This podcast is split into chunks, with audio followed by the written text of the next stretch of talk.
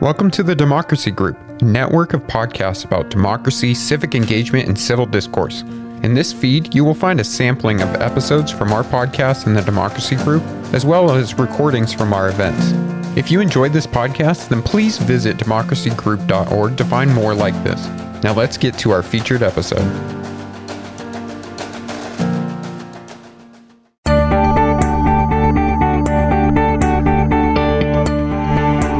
Welcome to the Bully Pulpit from the University of Southern California's Center for the Political Future. Our podcast brings together America's top politicians, journalists, academics, and strategists from across the political spectrum for discussions on hot button issues where we respect each other and respect the truth. We hope you enjoy these conversations. We're going to start with a short video message from someone who could not be here because he had a conflict. And then we will go into the panel. And by then, presumably, Ivan Penn will have arrived. Okay, let's show it. Thank you very much, and let me thank uh, Director Singh for uh, for the invitation to Southern California University. Thank you very much, the Wrigley Center for uh, Environmental Studies and and the Center for the Political Future. This conference on climate change is important, and I'm glad that I have couple of comments, not only to thank you for attending, but to welcome you. Right now, you see the administration and others in Congress uh, attempt to walk this tightrope. The reality of climate change and the climate crisis increases, and so the focus needs to be on transition, the focus needs to be on sustainability, and the focus needs to be on equity. But we see that we're confronting some pushback, and that pushback is intense. It is about denial, to some extent, but not to the degree that it was. It is about avoidance, not dealing with the issue at all, and somehow it'll magically go away. And the other one is um, delay. Is and what you see its prominence in public policy to delay decisions. And the latest being this tightrope uh, that we need energy independence, that we need energy security, and that we must do all we can to deregulate and drill and extract from wherever we can on public lands and private lands as a means to reach energy independence and deal with the cost of fuel and deal with the terror in, Euro- in, in Ukraine by Russia. Those become the mantras now of the opposition to delay. Uh, you know, and, and the fact re- remains that science and fact based uh, studies and information, we don't need any more of those. There are volumes upon volumes to talk about the consequences, the projections, and all rooted in science and fact. So, you know, that's why you don't hear too much debate about climate change and its reality because it's already a proven fact. What has yet, what, what science and, and, and fact based studies are doing now is detailing the consequences of not doing anything about climate, the disasters, the hardships on lives, regions, homes, economies around the globe and in our communities. So, where do we go from here? At this very critical juncture where the transition away from fossil fuel dependency needs to happen. A measured, pragmatic, and accelerated process of transition to get us onto clean and just energy and away from the corrupting, not only environmentally, but politically, I might add, influence of fossil fuel and that industry. So, where are we now? I think the challenge building energy for, cli- for change and dealing with this climate crisis, as this theme is, I think the, the concentration now is not an academic exercise or a research project. This is about communicating and motivating people, the public, and in our instance, here in the United States of America, to motivate and to have a narrative that communicates to people and that vote, motivates them to begin to pressure their elected officials to align the climate policy with the reality of the climate crisis. Not to delay, not to stall, not to avoid, but to go forward. And, and I think that's the juncture that we're in. So this conference is opportune to be able to talk about where we're going but also understand that the underpinning to what happens in the next six months to a year will be the underpinning will be how we communicate and how we motivate the American people. That's going to be key. And your efforts in that end, your discussions and your conversations today will lead us in that direction. The commitment has to be what the commitment has always been that climate change is real, that the tr- transition has to happen, and that transition has to be just and equitable. That's the commitment I have. I'm assuming, and I know that that's the commitment many of you have. Now is taking that commitment and making our neighbors understand that commitment, and with that understanding, motivate them to help us. Thank you very much, and it's been a pleasure, and have a good conference.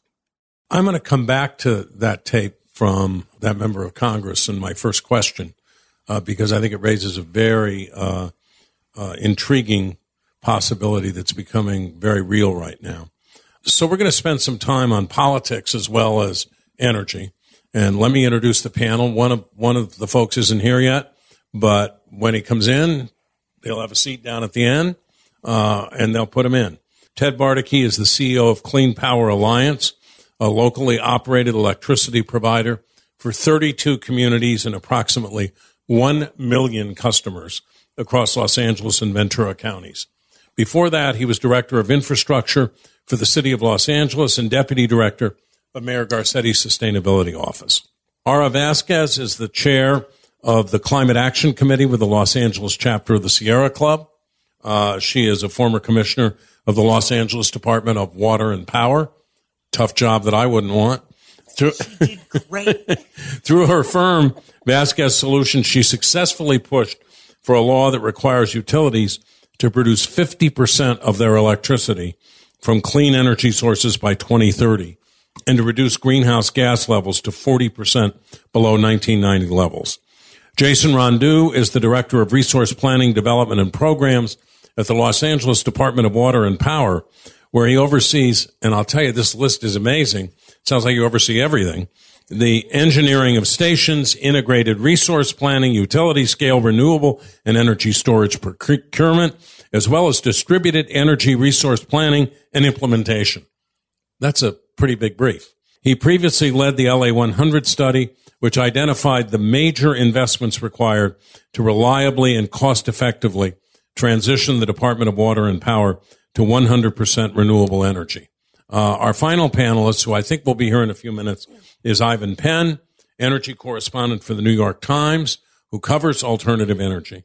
Before coming to the Times in 2018, he covered utility and energy issues for nearly eight years at the Tampa Bay Times and then the Los Angeles Times. Uh, I'm going to start with broader question that was raised in that video from Representative Gri- Griava. I never say it right. I apologize. Griava? Oh, yes, I got it. Okay. Who wanted to be with us today but had a conflict. And it may be an unpopular question. Given what's happened in Ukraine and with the price of gasoline, should we or will we have to modify climate goals for the short term? And will public opinion demand that we do so in order to produce more oil and gas, not only for the U.S., but for our European allies as they seek to replace Russian oil and gas? Who wants to start off with that? Anyone? I mean, I think this is a very real possibility. You're going to see a lot of pressure to do this. Ivan, okay. welcome. hey, Ivan. Question is Are we going to be under pressure now? Are we going to be under pressure given what's happened in Ukraine, given gas prices? Are we going to be under pressure to modify climate change goals for a while so we drill more, uh, produce more natural gas, uh, both for our own needs and to free Europe from being a hostage of Russian oil and gas? Who wants to uh, start? Uh, I'll start. So, um, one of the terrible things about the energy business, but in this case, maybe one of the great things about the energy business is it's very capital intensive and it moves very slowly. Utilities take a long time to change. The energy business takes a long time to change. And a lot of what has been put in motion over the past several years um, in terms of goals, and then the capital deployment that is needed to to reach those goals can't be reversed. Um, you can see stuff on the margins, but the stuff on the margins doesn't impact. You know, you saw the release of you know millions of gallons from the strategic petroleum reserve, right? That's a real short term thing. It didn't make a dent in in what happened with prices. To build LNG plants for the to take natural gas to Europe, um, you know, from the East Coast or from from the Gulf Coast, um, is you know those are five years and billions and billions of dollars. So I think what we see is a, is a is a blip. Now the blip can have some long term impacts if um, what it does is it stalls any congressional action to um, speed us up. But I don't think the current moment is going to slow us down. So, what are the Europeans supposed to do uh, as they, your Germans have said they're going to stop buying Russian oil and they want to get off Russian gas? What are they supposed to do if we can't make up the difference? Anybody? I mean, look, so let, let's say you're Joe Biden. You're sitting there in the White House. The Republicans are saying, the big problem with gas prices is you're anti oil and gas. Uh, the big problem with Europe's situation is that we don't have the resources to share with them. And so Ukraine's going to be subject, or, or Western Europe's going to be subject, and our NATO allies are going to be subject to blackmail for a long time. How do you deal with that? I want to return to, I want to return to the uh, concept of energy democracy or energy independence because now we're closer to energy independence more than ever. Uh, specifically here in Los Angeles, and when you look at uh, oil prices and cars, you know, in California, there's a huge um, movement around bringing more EV infrastructure and also electrical vehicles and making them accessible to everyone. But how are we going to power them? You know, how are we going to, how are we going to make sure that also all the other people that cannot afford uh, an electric vehicle can afford it so that we can all participate. So I think it's important to remember that we have been having the solutions and we have been asking for energy independence for a really long time, especially climate justice communities that are most burdened by pollution and by climate change. We have been asking to give them also solar and batteries and make microgrids in their communities that can make them independent. And this is not just good for them. It's also good for the private sector. It, it brings jobs and it's also very, it, it, um, it's very labor intensive. And these are not jobs that we can outsource to China. This is not somebody else that can do it in the East Coast. We have to do them locally. So as we look at energy independence and also energy democracy, we can revitalize our economy and put people back to work and help businesses thrive and also stop our reliance on foreign, you know, oil and gas. Yeah, I would just quickly add, uh, re- really similar to the comments on EVs. I think we all um, know that you know what's happened with gas prices, and, and we're very fortunate. Many of us to have choices to get an electric vehicle. But what we realize now is that many folks don't have that choice because one, they can't afford an electric vehicle, or two, there's no ability to get the charging infrastructure to where they would need to charge it, whether it's multifamily or whether it's in disadvantaged communities. So one thing that this is an opportunity for us is to reaffirm that to do a successful decarbonization uh, effort, it needs to be done equitably. And it's not being done equitably right now. And we're not getting enough charging infrastructure into communities that need it. And we're not doing enough. And when I say we, I mean, you know, the, the broader we, um, to, to incentivize and to make uh, electric vehicles affordable. I think the uh, other thing that I'll say to that is um, we uh, at a local level have invested a lot of time in doing very rigorous planning to figure out not just setting a goal to get to 100% renewable energy, but figuring out all the major investments that we need to make. And that takes time. That takes a lot of analysis. And we partnered with the federal government to bring in top scientists to help us do that. What that did is it showed us that a lot of the near term things that we need to do um, are pretty straightforward and they're not that surprising. And we know that in the next less than the next 10 years, we can go from a little over 50% carbon free to actually 97% carbon free. So we know in a very short term, we can dramatically reduce our natural gas reliance. And what that does is it not only helps uh, our, our, us locally, but it sets an example for the rest of the, the state and the rest of the country. And just in the last couple months, we've had two Eastern European countries send delegates to Los Angeles to meet with us to understand what our planning process was. So, you know, to the degree that that helps in the short run, you know, we don't know. But what we do know is that the more action that we take now and the more that we have our sights set on a very equitable uh, transition, we can actually play a, a, pretty significant leadership, not just locally, but potentially uh, internationally as well. Ivan, I, I, forgive me for being political, uh, but that's what I do. Uh, and uh, five or six years, short term, I think amazing things can be done. I in five or six months, we're going to have a midterm election. And right now, there are enormous pressures uh, on the White House, on the president, on Democrats in Congress. The Republicans are arguing that the high gas prices are a function of hostility to oil and gas. Uh, the Europeans are saying, as I said earlier, they need oil and gas, and the Republicans are pushing that argument. How do you navigate your way through this without doing some real damage to these efforts long longer term, the five or six year efforts to achieve real progress on climate? Before I started covering energy, I covered government and politics. Right. I know that. That's why I asked. and a good part of that was covering the Maryland General Assembly. And there was a senator there um, named Barbara Hoffman. And she said, Ivan, this is government and politics. And if you don't like the politics, get out the government.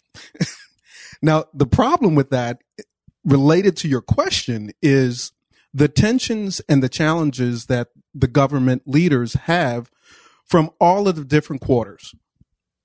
You have uh, the environmental community that's pushing for the clean energy piece. You have climate change that's pulling everyone in the direction of, you know, we've got to deal with the, the worsening of natural disasters.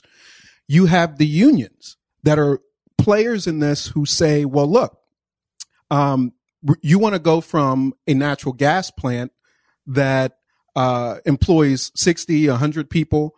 Uh, you want to eliminate, in California's case, the last nuclear plant. Um, nuclear plants employ hundreds of people to a solar farm that after it's built is a guy with a squeegee. So you've got the union pressures. You've got uh, the decision that was made in regard to natural gas that this is going to be the bridge fuel. So that decision, just like all of the other decisions that we're grappling with, um, uh, the fact that we have combustion engines is, and and we're looking at electric vehicles is not a new question. It's a hundred year old question.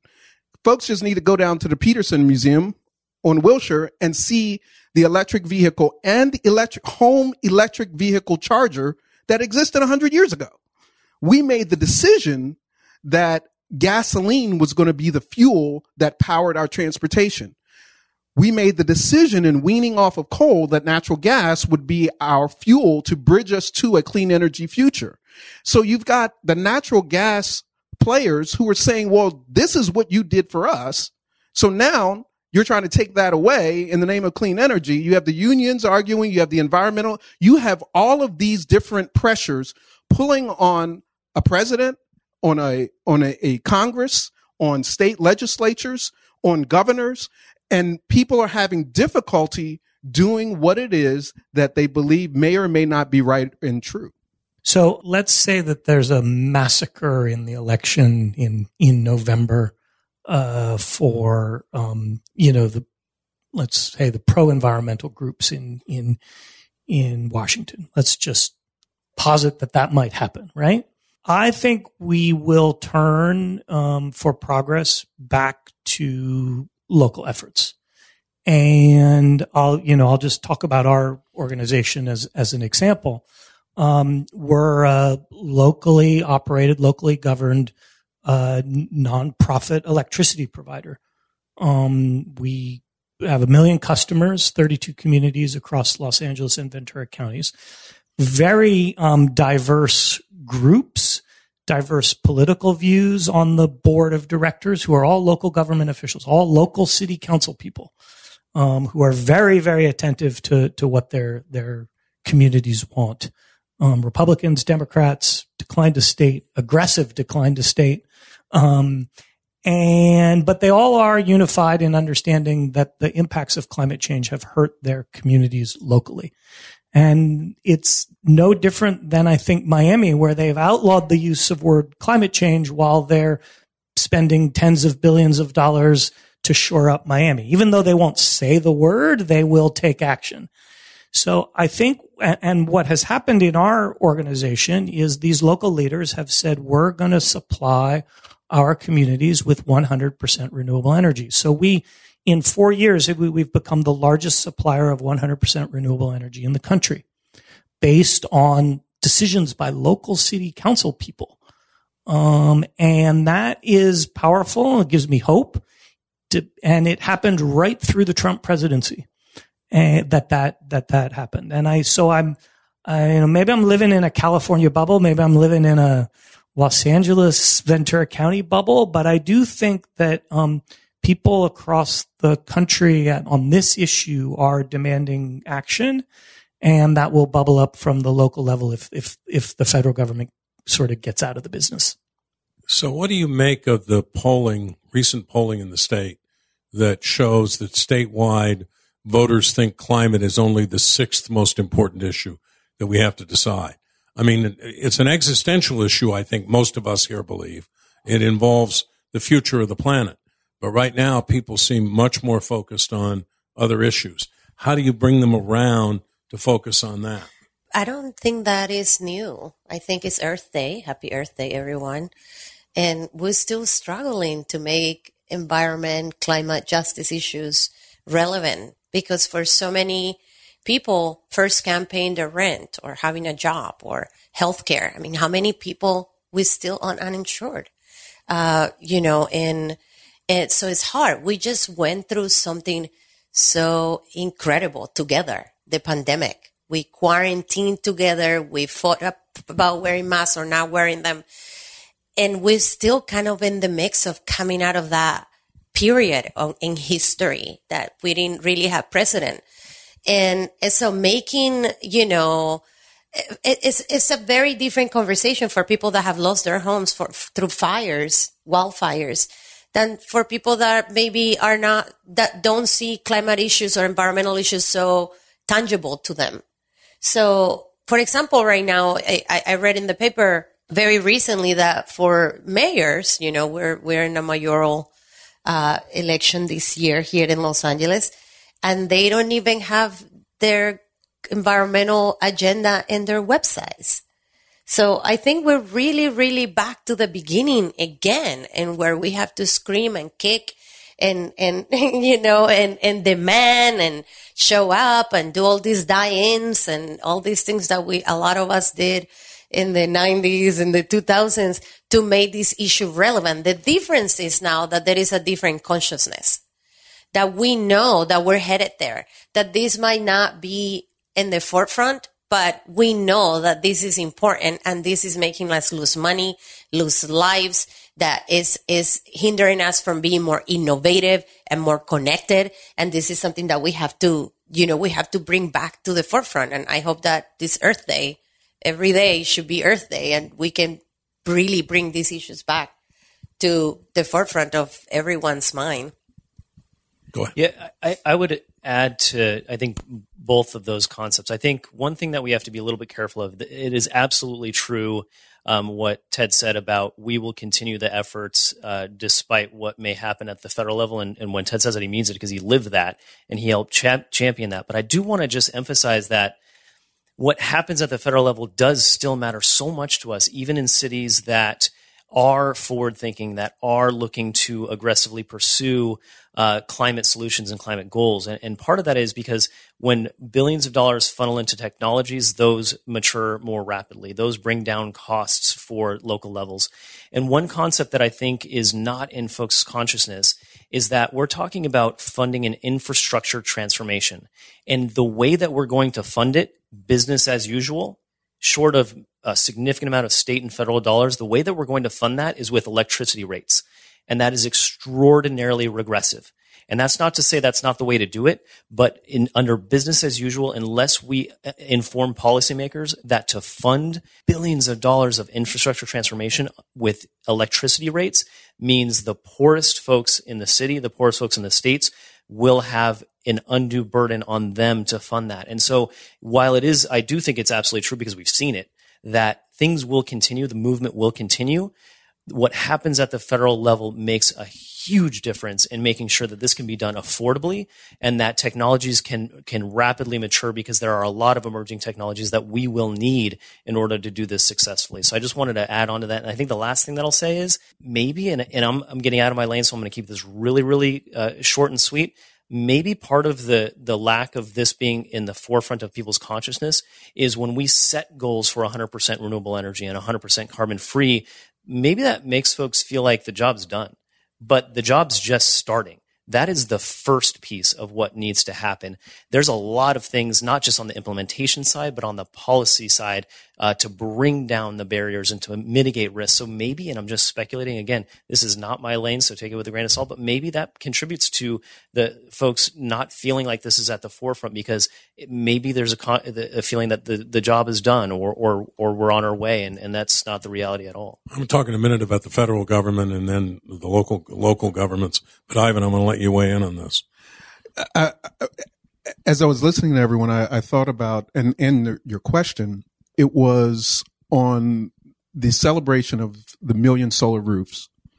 Former Governor Arnold Schwarzenegger, he said, "Listen, the problem is, and you can give it the weight that it you feel it deserves, but he said the problem is the messaging.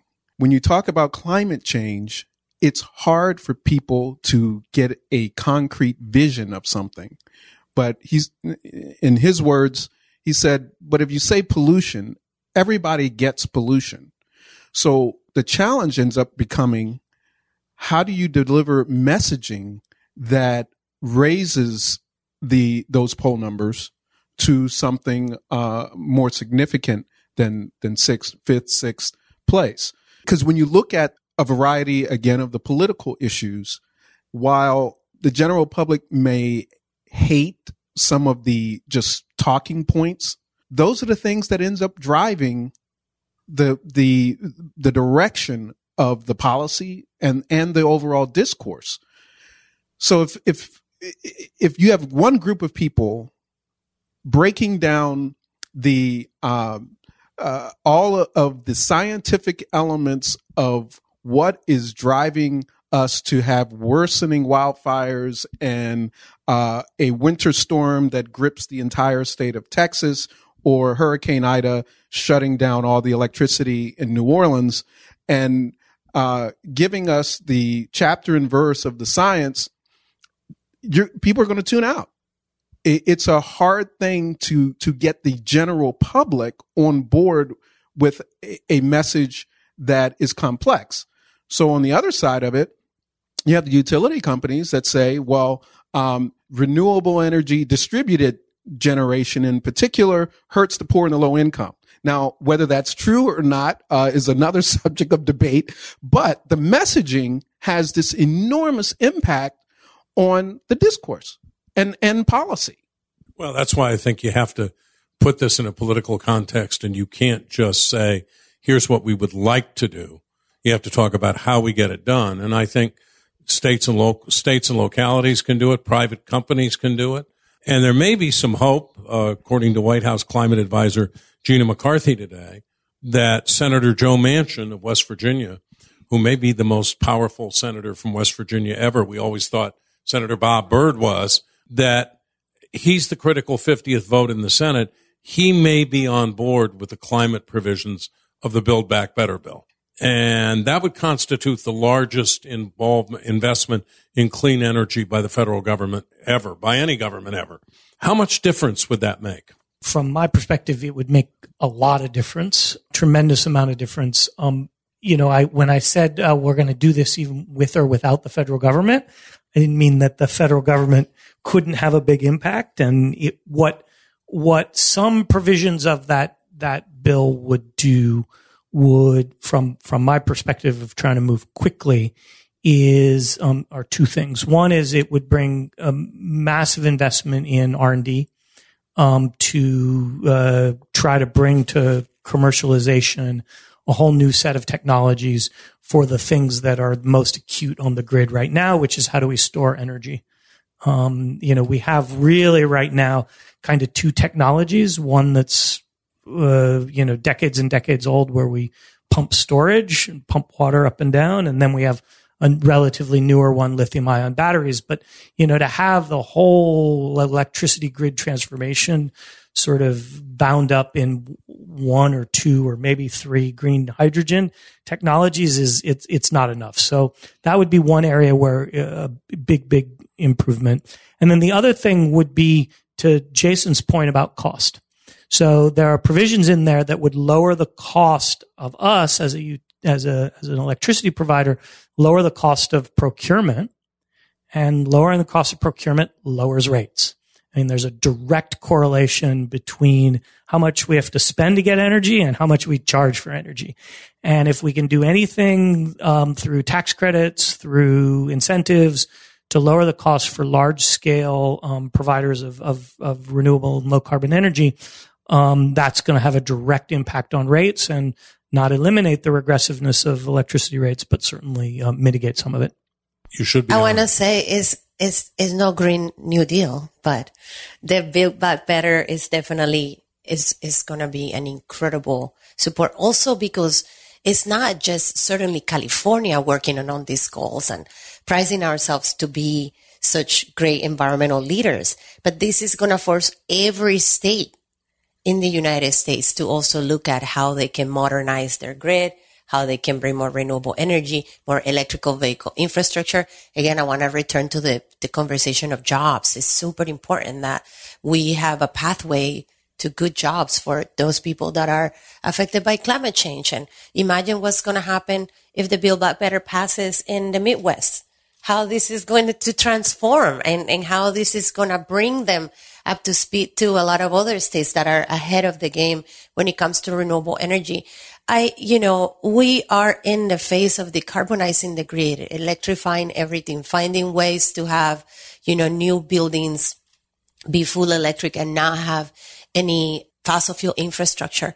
But I want to remind, I want to remind everyone that the issue of munching that we have today is because we we still have a, a huge influence of the fossil fuel industry in our political system. They still put people in place. They still support certain candidates to get to office. And, and this is why we, we have sometimes these battlefields of policymakers that can't get things done because we have a huge industry behind the other you know, side of, of things, uh, pushing for something that is not the best for us and for, for the environment. Well, and, the, and there were two things that were raised. I think Jason mentioned rates and Ted mentioned that what we build, you know, these are dri- drivers in the, in terms of cost. So if you take those two elements together, one of the, one of the major challenges that we have, no matter how much money gets put in a bill, is what are we incentivizing the utility companies, the energy industry to actually do? Right now, we incentivize them to build and that's where they make their money.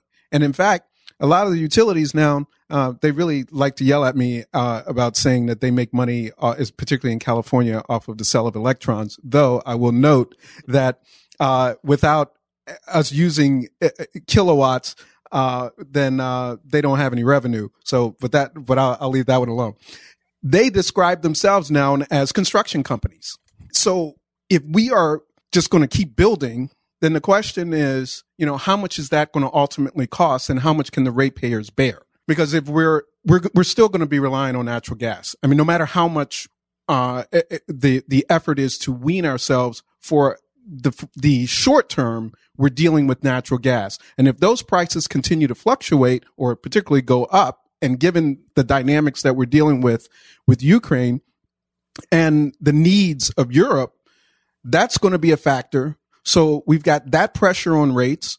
and we have the building pressure on rates. So unless along with all of the money, there is a change in the incentive for the utilities and the energy companies to do something different, we're going to have some challenges.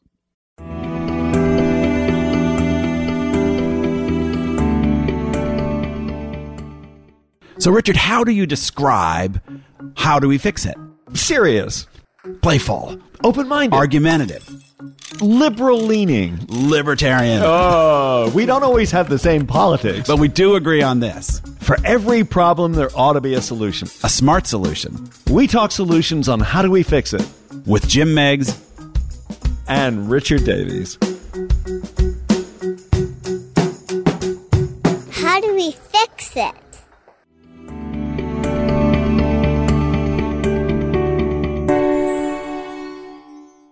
You've all mentioned electric vehicles in one way or another. And I have kind of three questions about them. First of all, do we think consumers are really ready to junk their internal combustion engines? Uh, number two, how do we deal with the equity issue that there are a lot of people who can't afford to buy an electric car?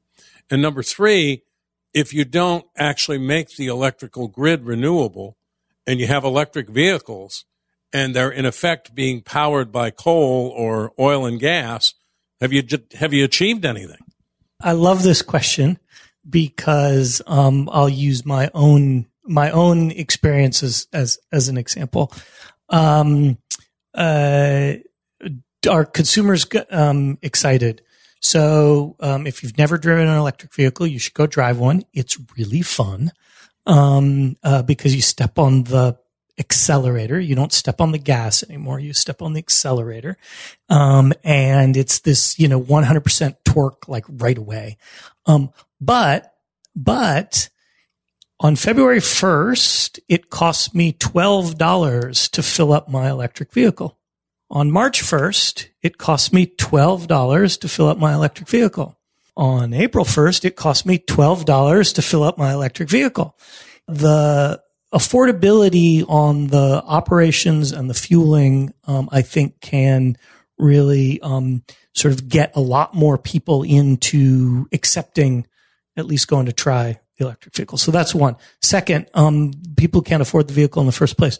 So we now have a system in place um, of incentives both in DWP territory as well as our territory of um, providing rebates for used vehicles. And one of the things that I think is a real um, sort of local stimulus for market is to the extent that we could start stimulating a market for used electric vehicles, um, we lower the price point, but we also sort of start getting more demand out there in the in the economy. And the last thing is when I pl- when I paid that twelve dollars to fill up my electric vehicle, I fueled it with 100% renewable energy um, provided by Clean Power Alliance. So um, I think it's a it's a myth that um, we actually that there's this um, dirty grid out there that we're that somehow that the EVs aren't aren't uh, pulling their weight in terms of um, climate reduction. But if you live in Illinois and you have an electric vehicle and you charge it, you're probably going to be charging it from a coal fired station for for the foreseeable, for, foreseeable for the future, future for a while. Yeah, so uh,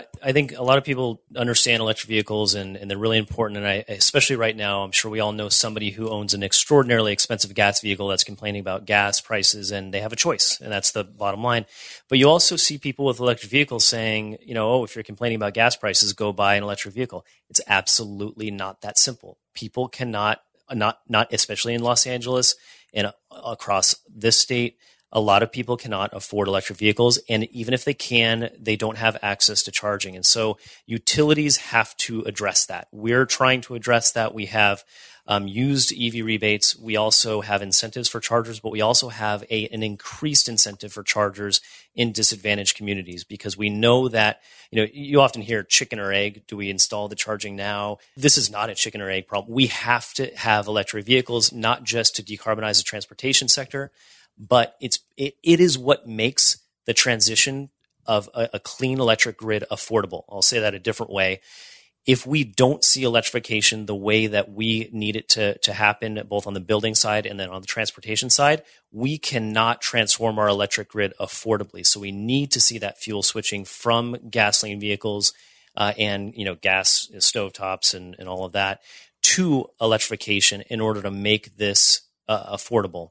Uh, utilities will play a really, really significant role in that. And, and I think our success in this relies on us doing this equitably. We're not going to get broad support for this if the, the richest in the state and the richest in the city are the only ones who can uh, afford to do this. Uh, and, and so this comes back to equity and it comes back to our success relies on doing this equitably because what we're trying to do is set an example and we're not setting a good example. We're setting a cautionary tale if we do this in a way that's that's not equitable. Uh, I, I think I'll just kind of complete this thought to say the importance is not just on the carbon reduction side. The vast majority of the local air quality impacts um, will be mitigated or will be reduced uh, with the electrification of, especially the, light, uh, the, the light duty vehicles. It is so important, not just for carbon reductions, but for local air quality as well. We we did some reporting on what were some of the motivating factors of people who who uh, were buying electric vehicles, particularly in the zip codes in the state um, with the highest number of of electric vehicles. The, interestingly enough, while Los Angeles has on a whole a lot of EVs, the individual zip codes did not make the top 20. They were in the Bay Area and they were in the San Diego area. So we went to San Diego and we talked to the folks who were buying EVs. Yes, there are the those who are environmentally conscious, many of them early adopters, but many of them said, I bought a Tesla because it's cool and it's fast.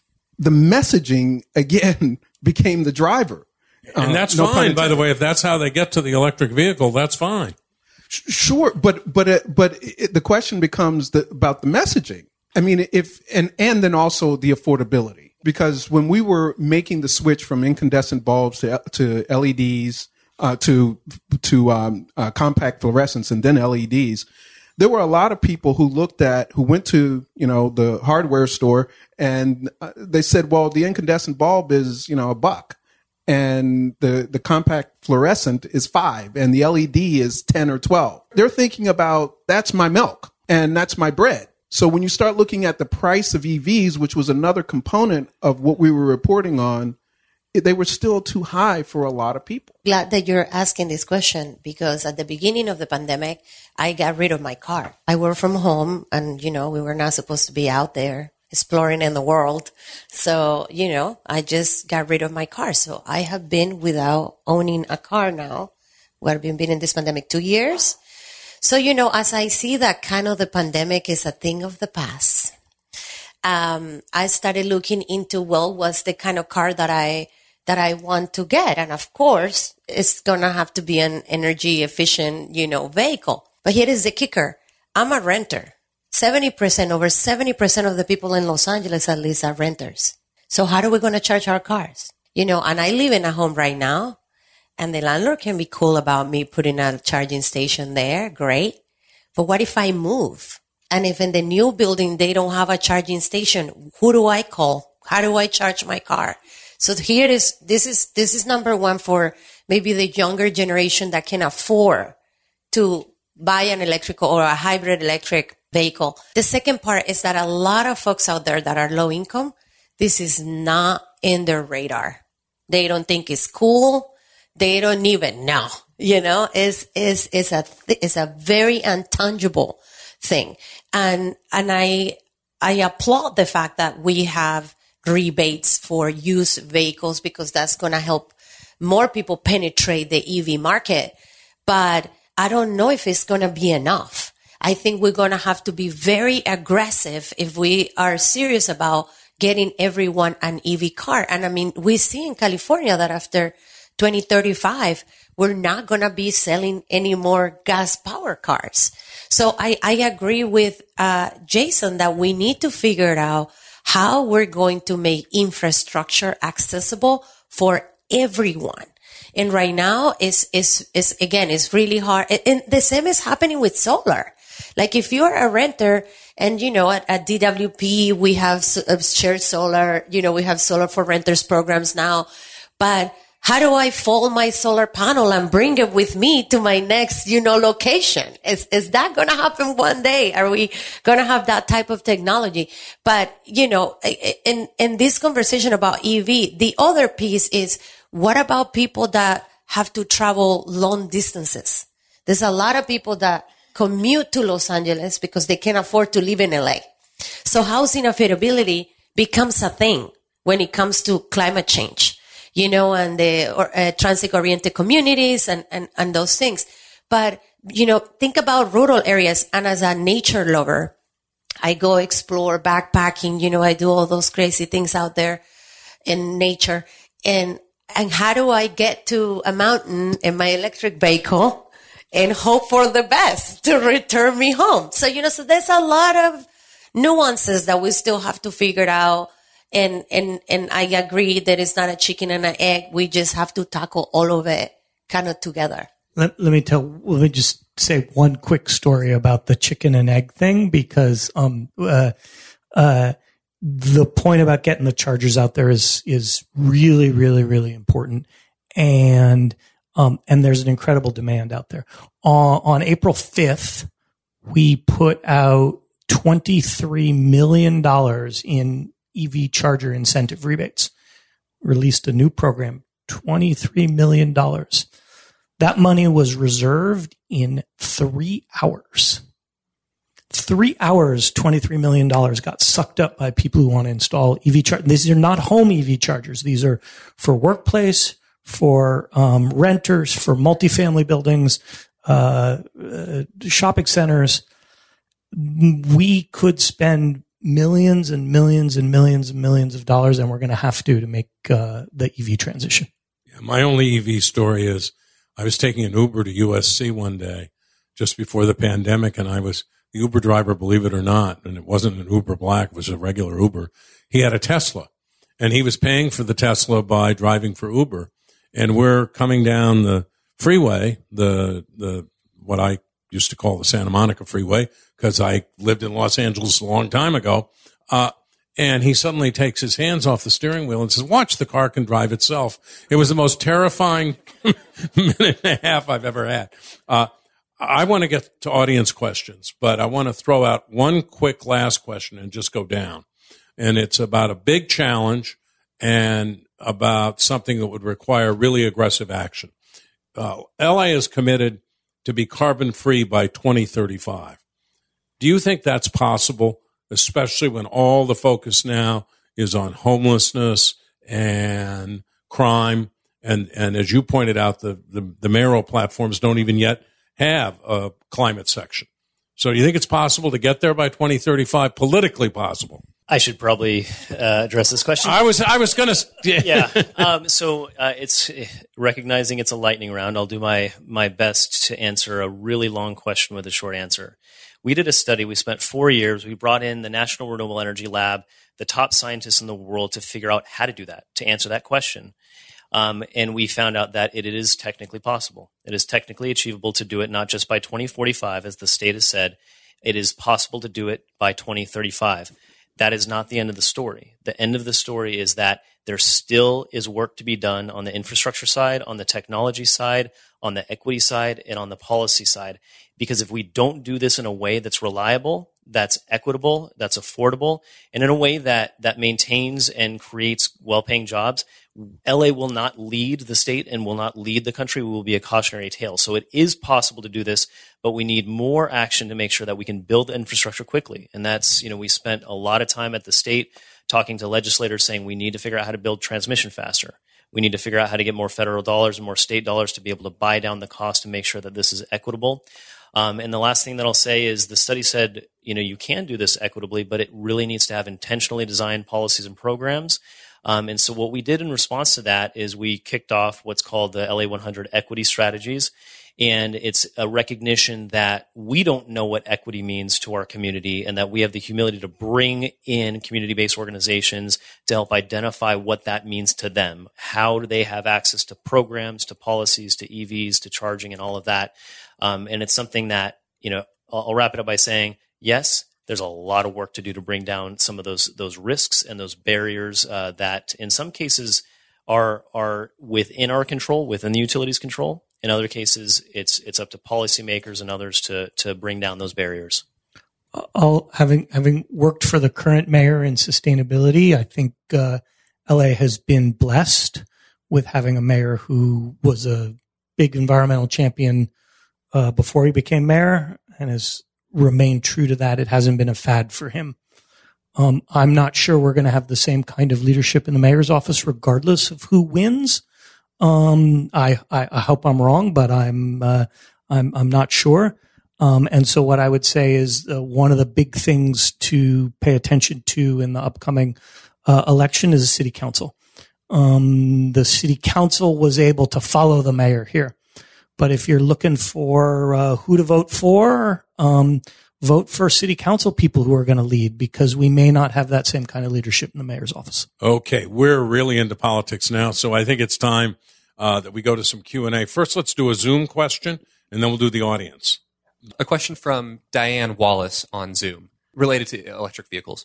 How can individual people with electric vehicles and solar and storage drive sustainability when the CPUC makes decisions that eliminate the benefits of installing solar storage in electric vehicles? I'm happy to touch on that from LA's perspective. I, I will say that we're not uh, subject to the the CPUC, the California Public Utilities Commission. So when it comes to creating programs and when it comes to creating opportunities for public uh, the public to participate, we have set up a a wide array of uh, community solar programs, solar programs, EV rebates. Um, that have tried to touch all of the different segments across the the, the, the city, but we have a lot of work to do. And I talked about bringing in uh, our equity strategies efforts to identify how to actually reach the communities, how to overcome some of the barriers that we don't understand. So we don't have that capability, and we have to know that we don't have that capability. Um, and then I think I'll just wrap it up to say we're governed by uh, our city council and our appointed board. Um, folks in Los Angeles have the ability, have the access, and have the ability to shape what our future looks like. And, and that's very different from the rest of California. Unless anybody else wants to comment on that, let's go to questions from the audience. Hi, Stephen Hubbard, graduate of the Sol Price School.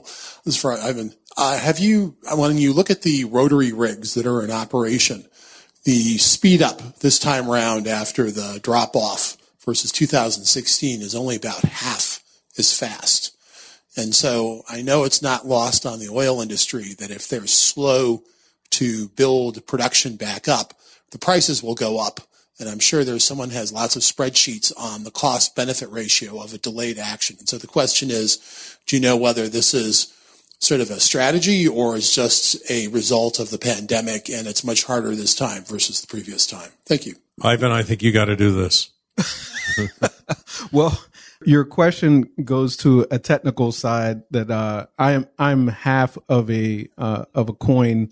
Um, my colleague Cliff Krauss is the the oil natural gas and coal uh, fuel side of of that coin, and uh, I'm the grid and and uh, and renewables. Um, you know, that said, I mean, you have a you have a lot of complexities in all of these pieces where you have a reliance on fossil fuels, both on the side of of the on the electricity side, and then obviously transportation is driven by it.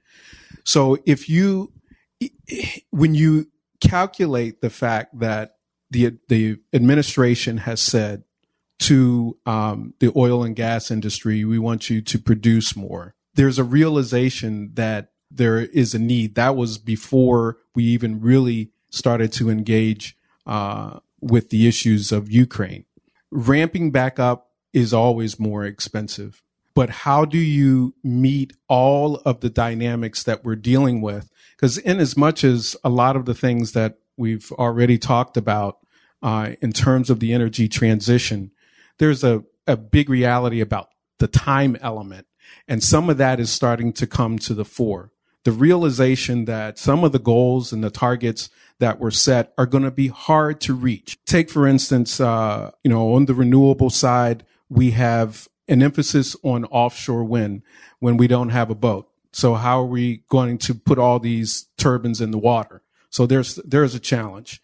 You have the utilities fighting against um, uh, rooftop solar.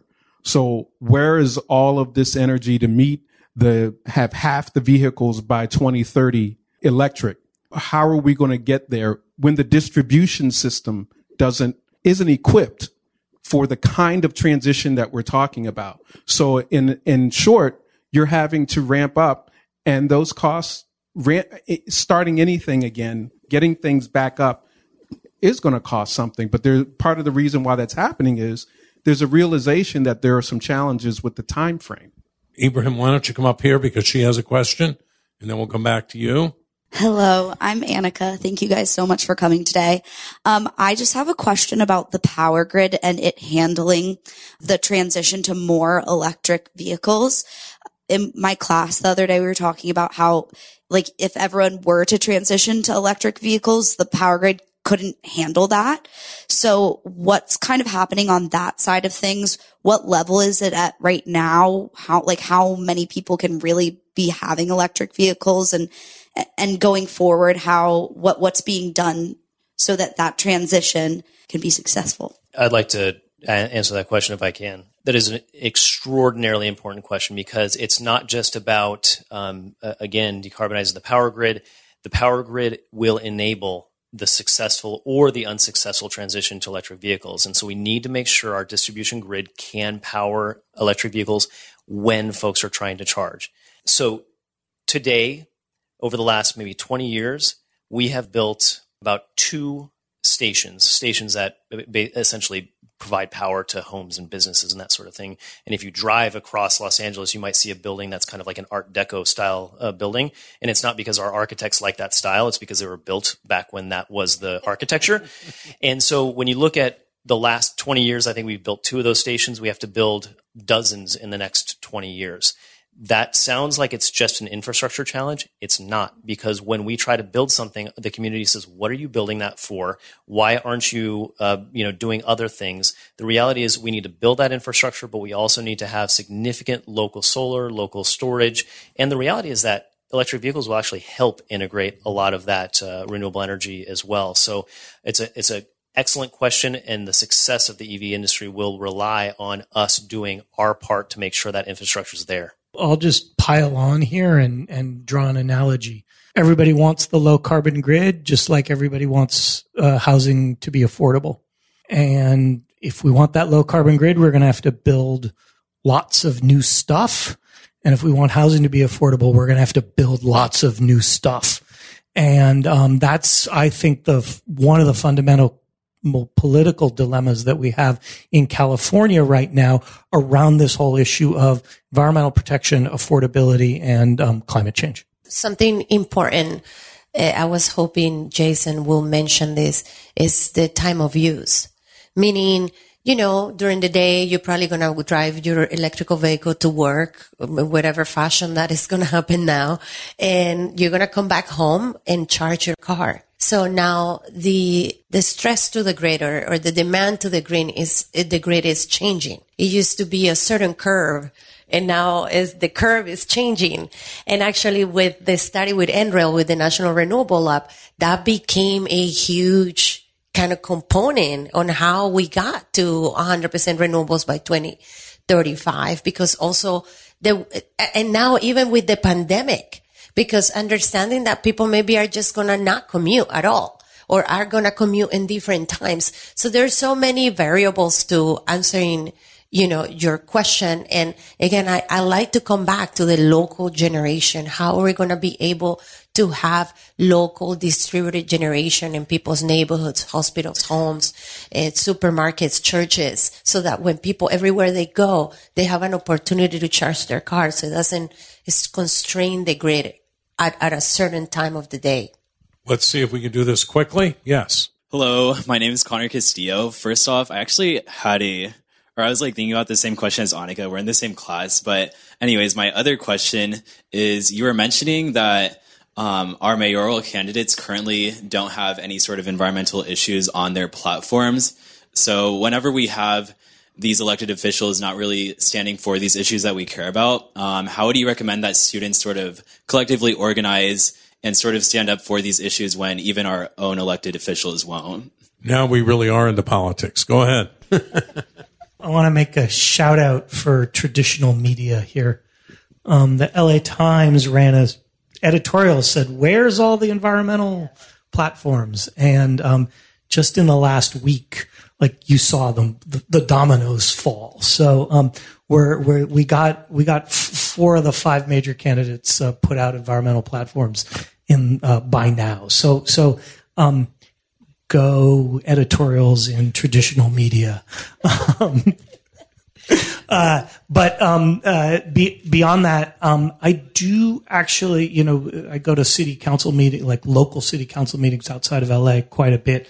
People at that local level actually just like listen to regular folks. We had the city, I'll, I'll, I'll call out the city of Redondo Beach recently voted to, through Clean Power Alliance, to go to 100% renewable energy the the swing vote, the deciding vote, was persuaded by a um, 600 student um, online petition from Redondo Union High School for that, and and you know two of the of the folks cited that as the reason that they were voting for this. Um, so I think there's a, a, tremendous amount, again, at the very local po- political level, um, a tremendous amount of uh, opportunity for you know, regular folks, students to go out there and, and make a difference? I was not born, you know, in like politics or anything like that, but I have to say that in 2020, uh, you know, I come, I come from the world of community organizing. I work for the Sierra Club. I have worked with a lot of different organizations locally and nationally. So get involved with your local organization. I came here to USC when I ran for office in 2020 and I see some of the students that supported my campaign. You guys went and door knocked with me and we talked about my environmental agenda and it was actually the, the environmental club here who went every weekend and was out there making phone calls and knocking on doors for me. And that is so extremely important that we get good people to the city council, to the mayor, to president, to, to, you know, to also carry on this, um, this message about energy, renewable energy, equity, accessibility, and also that we make sure that we ourselves are doing everything we can to also empower ourselves and work, tell our stories and work with other people around these issues to make them relevant. Okay, I think we're going to have to wind up. I want to thank an absolutely extraordinary group of people on this panel.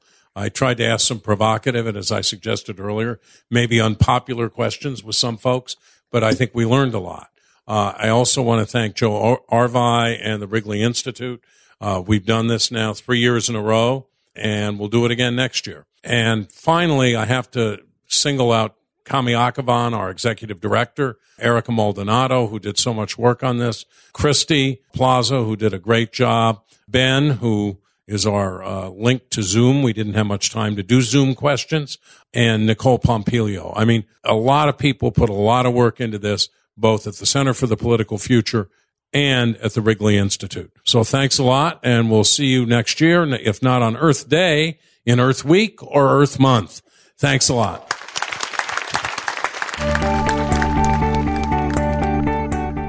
Thank you for joining us on the Bully Pulpit.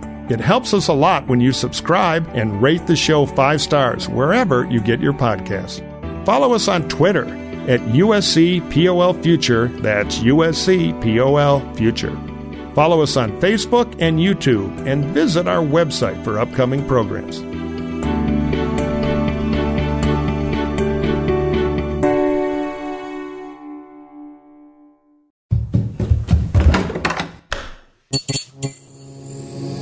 This podcast is part of the Democracy Group. Thank you for listening to this episode from the Democracy Group. If you want more podcasts like this, then visit democracygroup.org. There you will find our events, topics, and a newsletter as well. So head on over to democracygroup.org.